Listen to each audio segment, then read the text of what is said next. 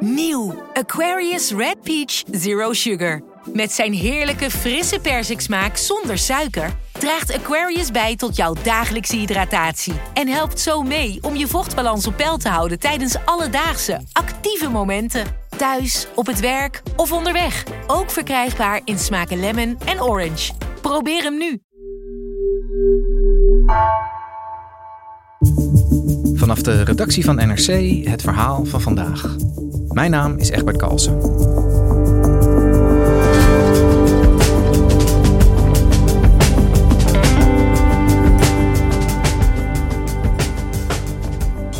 Op de Middellandse Zee is reddingsschip Humanity One in een felle competitie verwikkeld met de Libische kustwacht.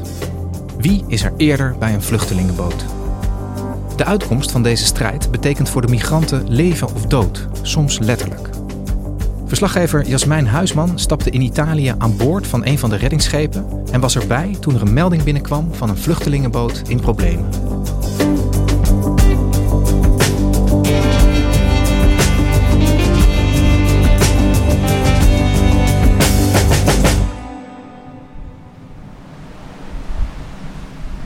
Het was avond en ik zat op het schip van SOS Humanity, de Humanity One. En dat is een gigantisch groot schip, uh, geel met blauw. En we zaten film te kijken, Pirates of the Caribbean. Wat uh, ja, een vrij lugubere sfeer creëerde, omdat uh, er op dat moment ook golven waren van twee meter. Everyone stay calm, we are taking over the ship. En ik reisde drie weken mee met het reddingsschip van SOS Humanity. En dat is een Duits NGO die uh, vluchtelingen redt op zee. De crew bestaat uit 29 mensen. Dus je hebt bijvoorbeeld een medisch team met een dokter. Dan heb je ook het dekteam en uh, er is elektricien bijvoorbeeld. een vertaler, een soort van cultural mediator. En ik was dus mee als journalist. En ik hou audiodagboekjes bij van wat er gebeurt. We waren net met de hele crew film aan het kijken. Totdat de second officer via de walkie-talkie omriep dat uh, de cultural mediator zo snel mogelijk naar de brug moest komen. De brug is eigenlijk de controlekamer van het schip. Dus daar waar alle beslissingen worden genomen, waar de navigatie uh, wordt bediend. En um, ja, wat het dus eigenlijk betekent is dat die vertaler, die wordt eigenlijk altijd naar boven geroepen. Als er dus op dat maritieme radiokanaal, dat VHF, als daar Arabisch wordt gesproken, dan kan hij dat een soort van live vertalen. Dus wij dachten, nou, wij gaan gewoon nog even verder die film kijken. En um, niet zo lang daarna werd eigenlijk ook de kapitein naar boven geroepen. Dus toen hoorden we Jos, Jos, je moet nu naar boven komen. Eigenlijk sloeg de hele sfeer om, want het ging een beetje naar van een hele ontspannen, lachige sfeer naar een hele gelaten sfeer en overal gespannen gezichten. En na een tijdje te hebben gewacht, kwam de kapitein terug. En hij kwam terug met de mededeling dat ze de coördinaten van een bootje hebben kunnen achterhalen. Of althans een bootje dat in de problemen is. En daarop volgde eigenlijk gewoon de aankondiging dat we misschien morgen vroeg een reddingsoperatie gaan uitvoeren. Dus daarop volgde ook meteen het advies om het niet te laten maken. Nou ja, dat uh, laatste advies dat probeer ik uh, braaf op te volgen. Ik lig nu in mijn stapelbed in mijn kleine cabine. Maar echt slapen lukt nog niet, want um, allereerst is sowieso de zee ontzettend onstuimig en kraakt en piept alles.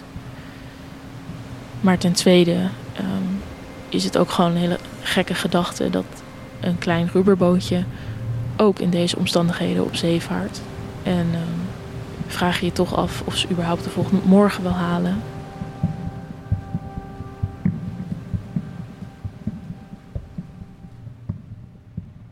Jasmijn, we lezen en zien heel veel over, uh, over vluchtelingen die vanuit Afrika over de Middellandse Zee naar uh, Europa proberen te komen. Um, jij bent daar echt bij geweest. Jij was aan boord van een schip. Waarom wilde je dat zo graag doen? Nou, ik wilde heel graag het thema soort van invoelbaar maken. En dat miste ik nog een beetje in de berichtgeving daarover op dit moment. Uh, omdat het heel veel gaat over aantallen nu. Dus zoveel vluchtelingen zitten op die boot, zoveel vluchtelingen zijn gered, zoveel vluchtelingen zijn teruggestuurd naar Libië. Maar wat betekent dat? Wat vindt daar precies plaats op die Middellandse Zee? Ja, want hoe, hoe moet ik me dat voorstellen? Wat, wat gebeurt daar? Nou ja, de Middellandse Zee is dus de plek waar vluchtelingen de oversteek naar uh, Europa proberen te maken, vanaf Libië bijvoorbeeld. En ehm, nou, nu is het vooral zo dat het aantal vluchtelingen dat Italië probeert te bereiken, uh, dat dat heel erg is toegenomen. Um, dus in mei 2023 waren dat 47.000 mensen, vergeleken met 18.000 mensen in dezelfde periode in 2022. Um, en dan vallen er nog een aantal andere dingen op qua cijfers op dit moment. Bijvoorbeeld de pushbacks van de Libische kustwacht. In 2021 vonden er 15.330 pushbacks plaats door de Libische kustwacht. En een pushback is het actief terugsturen van Ja. die vluchtelingen weer naar de plek waar ze vandaan komen. Hè? Ja, en een pushback betekent eigenlijk dat vluchtelingen worden teruggestuurd naar Libië. Dus op de boot worden getrokken van de Libische kustwacht. En eh, dat is illegaal en dat eh, mag niet volgens het internationaal recht. Ja, jij noemt al de, de Libische kustwacht. Eh, jij vaart daar ook rond met, met dat schip van die NGO. Welke, welke partijen zijn er allemaal aanwezig daar in die Middellandse Zee als het gaat over dat vluchtelingenprobleem? Aan de ene kant zijn er dus NGO's die vluchtelingenboten willen redden op de Middellandse Zee om ze naar Europa te brengen. En aan de andere kant zijn er kustwachten van verschillende landen aanwezig. Maar vooral de Libische kustwacht en NGO's zijn verwikkeld in een strijd om eigenlijk als eerst op de locatie te zijn waar vluchtelingen in de problemen eh, zijn, om ze te onderscheppen. Ehm, dat komt eigenlijk omdat er volgens de maritieme wetten geldt wie er als eerst op locatie is, wordt de gezaghebber van de operatie. Dus dat betekent in de praktijk, als een NGO er eerder is, worden vluchtelingen naar Europa gebracht. Maar als de Libische kustwacht er eerder is, worden ze dus teruggestuurd naar Libië en is er dus een pushback. In Libië worden migranten opgesloten, eh, dus in detentiecentra bijvoorbeeld, en daar uitgebuit, eh, verkracht en gemarteld. En, en wat is de reden dat die Libische kustwacht zo zijn best doet om die boten met vluchtelingen te onderscheppen? Hebben ze daar een belang bij? Ja, ja, dat hebben ze zeker. Ehm, het belang van Libië om die pushbacks uit te voeren is omdat zij een deal hebben met de Europese grensbewakingsdienst Frontex. Om eigenlijk zoveel mogelijk vluchtelingen ervan te weerhouden om naar Europa te komen. En Frontex is een organisatie van de Europese Unie. Nou, Frontex ontkende in het verleden altijd dat het samenwerkt met de Libische kustwacht.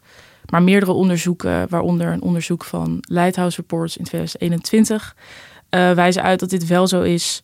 Het is eigenlijk op dit moment zo dat NGO's buiten die eh, informatiestroom worden gehouden. Dus zij worden eigenlijk niet op de hoogte gebracht van een noodgeval op zee. Dus ze moeten nu zelf actief op zoek gaan naar informatie. Want de Libische kustwacht heeft er op dit moment geen belang bij om eh, bijvoorbeeld NGO's te vertellen van nou, er is daar een probleem eh, op zee.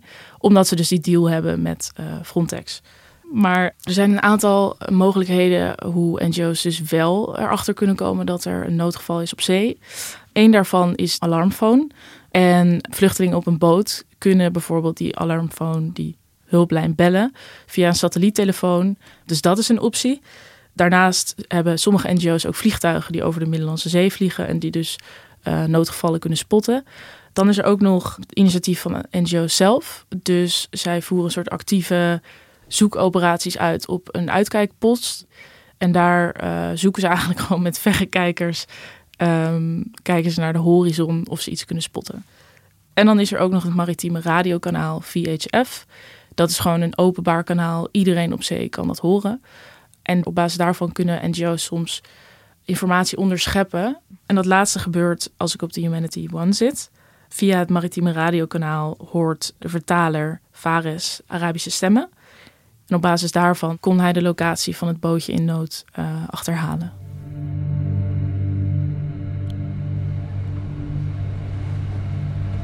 Ik lag dus in bed, in een uh, klein stapelbed in een uh, cabine. En eigenlijk stormt Fares, de vertaler, eigenlijk soort van onze kamer binnen. En hij zei echt, jullie moeten nu komen, we hebben het bootje in zicht. Um, dus ik trok snel mijn overal aan en mijn reddingsvest en mijn helm op. En um, ja, toen kwamen we allemaal naar het, um, het main deck. En daar verzamelden we ons allemaal. Er zijn twee uh, reddingsboten aanwezig bij de Humanity One, dus een grote en een kleine. En die werden op dat moment uh, te water gelaten. En ja, wij waren dus eigenlijk aan het wachten op het moment dat we die boot mogen betreden. Het was op dat moment nog niet duidelijk of er echt een casus was, want dat vermoeden ze wel. Maar um, Ze hadden natuurlijk ook op die uitkijkpost van de Humanity One even gekeken naar de horizon. En daar spotten ze op dat moment in eerste instantie twee mensen. Dus ja, wij gingen in die boot uh, zitten en begonnen te varen. En um, op dat moment was die boot echt nog heel ver weg. Dus ik zag echt een soort heel klein stipje op de horizon. En ja, we waren allemaal gewoon best wel een beetje zenuwachtig. Want we dachten, is het nou wel een casus of niet? Je wist gewoon niet zo goed waar je op moest voorbereiden. En um, dus het was eigenlijk ook helemaal stil toen wij op die boot zaten. Dus je hoorde eigenlijk alleen maar zo die motor zo. En verder helemaal niks. Ja, de zee. Wat wel fijn was, was dat um, de zee op dat moment opeens vrij kalm was. Terwijl die avond ervoor was er waren echt golven van twee meter. En uh, dus toen waren we aan het varen. En toen kwamen we dichterbij. En toen uh, zagen we, oh, er is echt een boot. En toen um, zagen we inderdaad eerst twee mannen. Dus toen dacht ik, nou ja, ja, er is niks aan de hand. Volgens mij is het gewoon een vissersboot, oké. En opeens kwamen er gewoon één voor één mannen omhoog, één naar de ander. Het was echt alsof, alsof een hert in een soort van koplamp keek van twee kanten. Dus wij keken hun aan van wow, er zijn echt mensen. En zij keken ons aan van er zijn echt mensen. Dus dat was heel bizar. En ze begonnen echt te, te juichen en te klappen.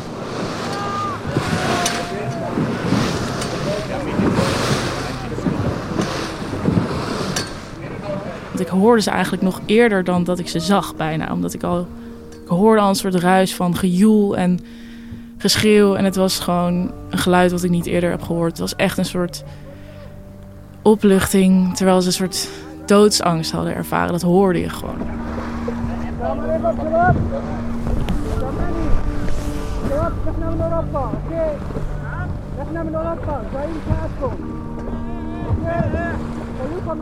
Dus ja, wij kwamen daar aan en um, wat er toen gebeurde is dat je maakt eigenlijk een afspraak van tevoren van oké, okay, er is altijd één iemand die communiceert met vluchtelingen. Anders ontstaat er chaos en misschien onnodige paniek ook bij mensen.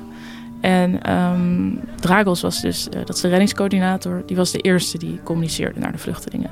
Dus die zei eigenlijk: uh, Hello, my friends, we are from Europe, we are coming to help you. Okay, we are from Europe. Good, good, good. My brother, En uh, toen merkten we al best wel snel oké, bijna iedereen spreekt Arabisch. Um, dus toen schakelde hij eigenlijk over naar Fares, de vertaler. Dus toen zei Fares van oké, um, we hebben reddingsvesten voor iedereen.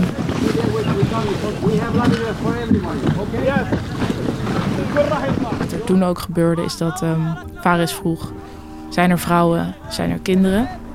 En toen werd er eigenlijk ontkennend gereageerd van nee, nee, geen vrouwen. Maar er waren wel tien kinderen aanwezig. Op dat moment was nog niet helemaal duidelijk hoeveel mensen er aan boord waren. We hadden in die melding gehoord van oké, okay, 105 mensen. Maar we zagen al wel snel van oké, okay, het is wel iets minder.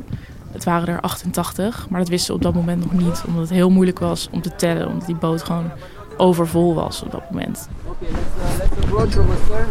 Uh, I think we are good. We can uh, we can embark about 20 people, and uh, we start here. Okay, so Marco is gonna count yeah. and tell them where to sit at the back. Yeah, yeah, yeah. Okay. One each side. Yeah, one, one, okay. one, one. Sure, sure. De eerste die um, aan boord kwam van onze reddingsboot was een jongetje van negen. En um, ja, dat was eigenlijk heel bizar, want hij uh, leek echt geen angst te kennen. Dus die keek me echt breed glimlachend aan van oké, okay, wat, wat gaan we doen? En daarna volgden eigenlijk de andere kinderen. En toen was het al snel zo dat het andere bemanningslid Marco tegen mij zei van... Jasmijn, jij zorgt voor de kinderen.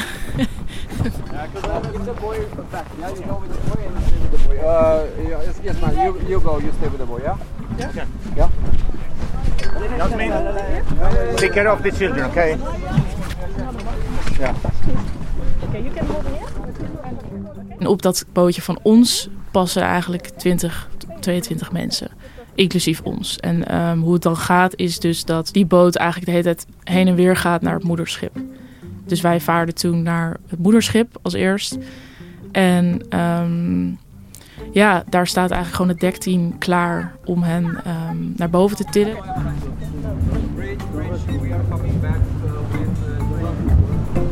one by one. واحد Okay. واحد. واحد واحد Not ها everybody group. Everybody good? Good. Okay, Tango, understood uh, this demarcation uh, over for the push-up.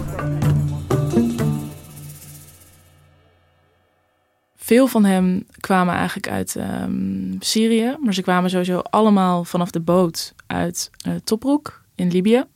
Daar eh, zijn ze gezamenlijk op de boot gestapt. Ze zijn eh, drie dagen geleden vertrokken. En ze hadden eigenlijk geen reddingsvesten bij zich. Ze hadden helemaal niet een goede boot geschikt voor de zee eigenlijk, omdat het een eh, houten boot was. En ja, met golven van twee meter en een soort krakkemikkige houten boot bestaat het risico op kapseizen. En nou ja, dat gevaar voelden ze ook echt actief. Dat hebben we later ook wel gehoord. Dat een van de vluchtelingen had verteld dat ze eh, eigenlijk de avond van tevoren dat ze echt aan het bidden waren van dat ze niet dood wilden, omdat het gewoon zo bedreigend was. Dus dat moet wel vrij ehm, ja, beangstigend zijn geweest.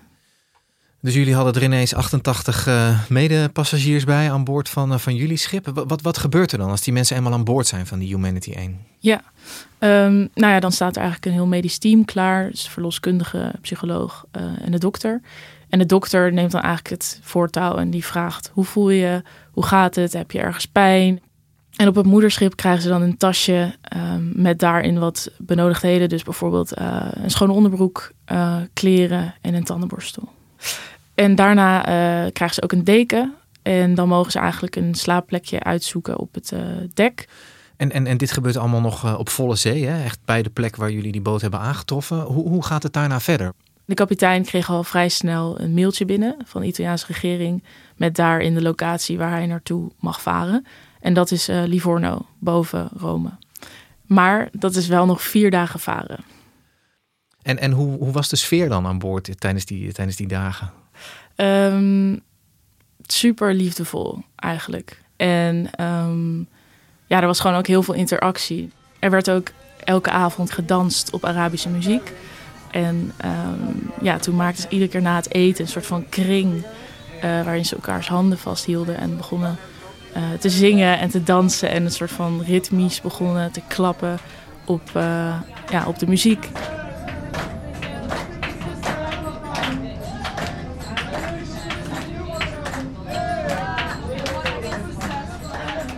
En het was dus ook zo dat als je op dat moment het dek betrad, dat je eigenlijk meteen in die kring werd getrokken en mee moest doen. En er was ook één ochtend dat eh, een van die mannen, was een man uit Syrië, die eh, eigenlijk naar voren kwam en een soort van die ochtendbriefing eh, onderbrak. Omdat hij zei, ja, maar ik wil even een brief aan jullie voorlezen. En eh, dat deed hij dus in Arabisch. Dus Fares, de vertaler, die ging dat dus live vertalen. En die ging gewoon uitleggen dat hij, ehm, ja, dat hij dus helemaal dat gevoel was verloren van mens zijn. En dat hij gewoon niet meer zo was benaderd in lange tijd. Eh, en dat hij eh, vanaf het moment dat hij aan boord was, dat hij dus gewoon weer voelde van ik ben mens en ik leef en er is menselijk contact. En ehm, wij respecteren elkaar en dat er gewoon heel veel liefde was. En dat hij ja, gewoon uit de grond van zijn hart ons wilde bedanken. En toen eh, nou, hielden heel veel bemanningsleden het ook niet droog. Dat was gewoon een heel emotioneel moment.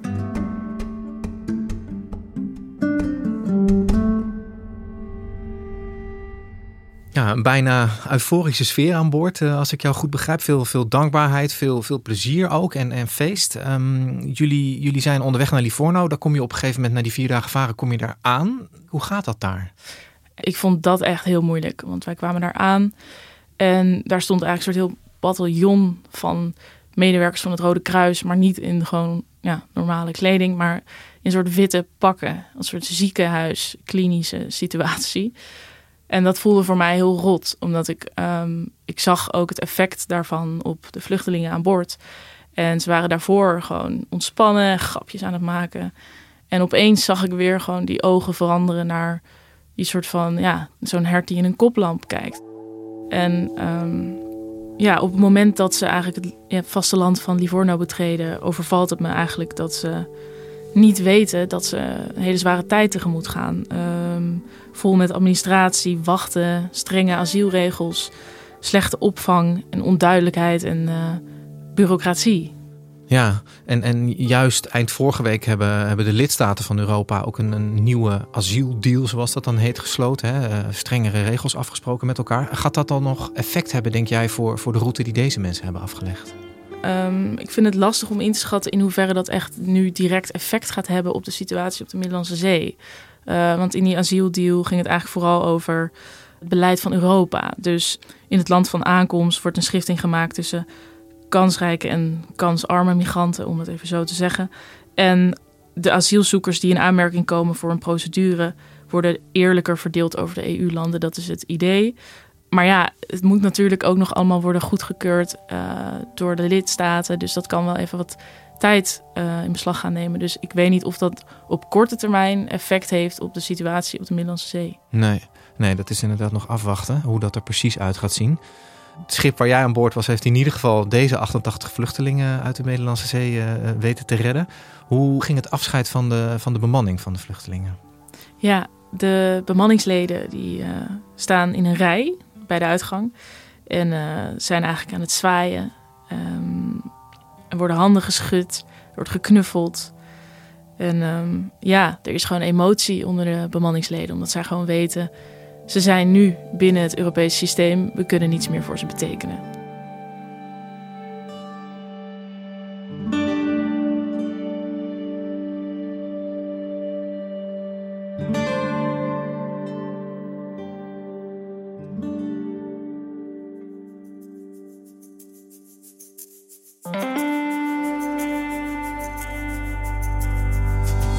Je luisterde naar vandaag, een podcast van NRC. Eén verhaal, elke dag. Deze aflevering werd gemaakt door Nina van Hattem, Mila Marie Bleeksma en Bas van Win. Coördinatie Henk Ruigrok van der Werven. Dit was vandaag, morgen weer